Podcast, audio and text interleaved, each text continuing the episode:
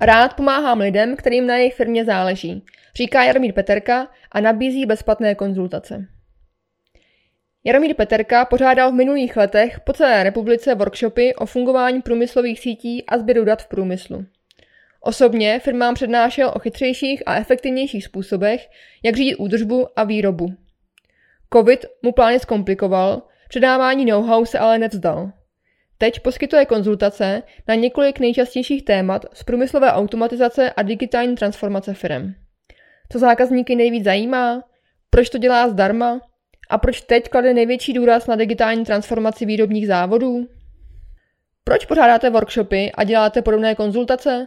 Není to vyzrazování know-how? V průmyslové automatizaci se pohybuju už 20 let.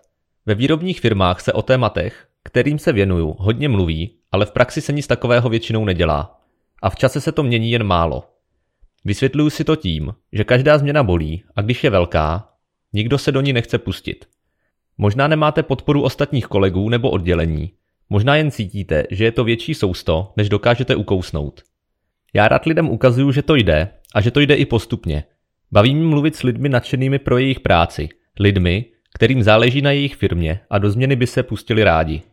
Workshopy v minulosti a konzultace, které dělám teď, jsou skvělé místo pro setkávání právě s takovými lidmi z různých firem a výrobních závodů. Máte v provozu nějaký problém? S největší pravděpodobností ho máte proto, že nemáte dost informací, abyste se mohli správně rozhodnout, jak ho řešit. Nebo je nemáte dost rychle. Ukážu vám, jak z takového problému ven. Vždycky jsem svou firmu chápal spíš jako partnera pro změny, než pouhého prodejce. Proto se o know-how nebojím. To, co ve Foxonu prodáváme, není univerzální rada, ale dlouhodobá spolupráce na společném cíli. Hlavními tématy rezonujícími mezi vašimi zákazníky je sběr dat a digitalizace ve výrobě. Co se v průběhu času na tomto tématu mění? Za prvé se ze sci-fi stává nutnost. Za druhé je digitalizace cenově dostupnější. Za třetí je ve firmách víc a víc mladých lidí, pro které nejsou nové technologie nepřítel. Naopak, tito lidé stojí o to s novinkami pracovat. Přesto se ještě donedávna firmy zdráhaly do digitalizace pustit naplno.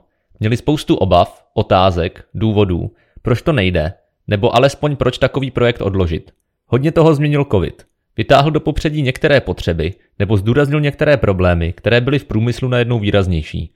Například komplikované cestování nebo prosté karantény programátorů PLC ukázaly, že vzdálená správa řídících systémů přes internet může velmi efektivně fungovat.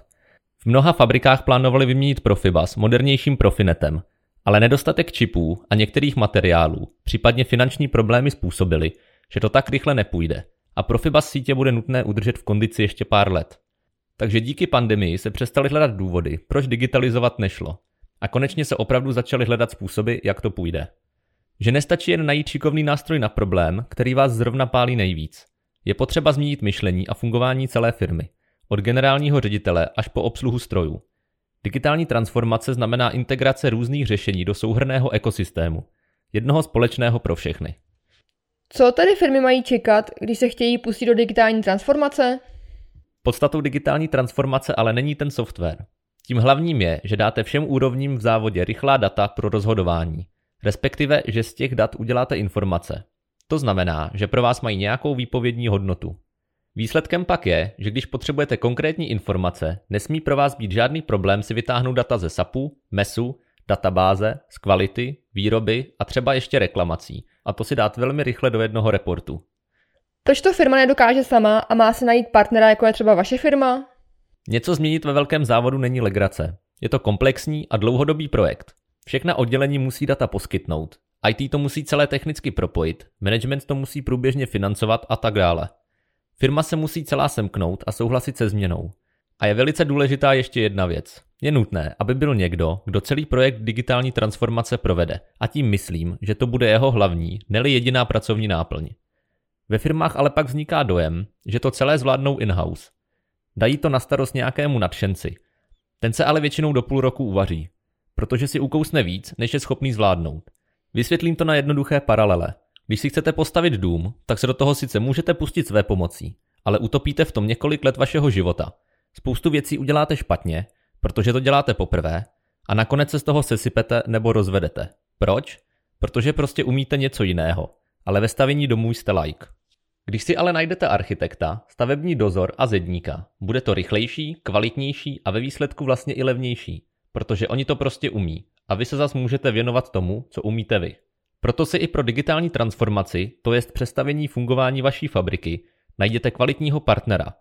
My jsme způsoby, jak se to dělá, roky hledali a studovali. Máme mnoho kolegů, kteří se tím zabývají a know-how spolu sdílí. Kumulujeme zkušenosti z různých oborů a situací. Známe různé technologické nástroje, ze kterých vám ty vhodné vybereme podle toho, co potřebujete právě vy. Tím, že digitalizaci začnete zavádět a budete pokračovat, protože to je nikdy nekončící proces, zachráníte svou konkurenceschopnost a především zachráníte nadšence, mozky, které mezi svými lidmi máte.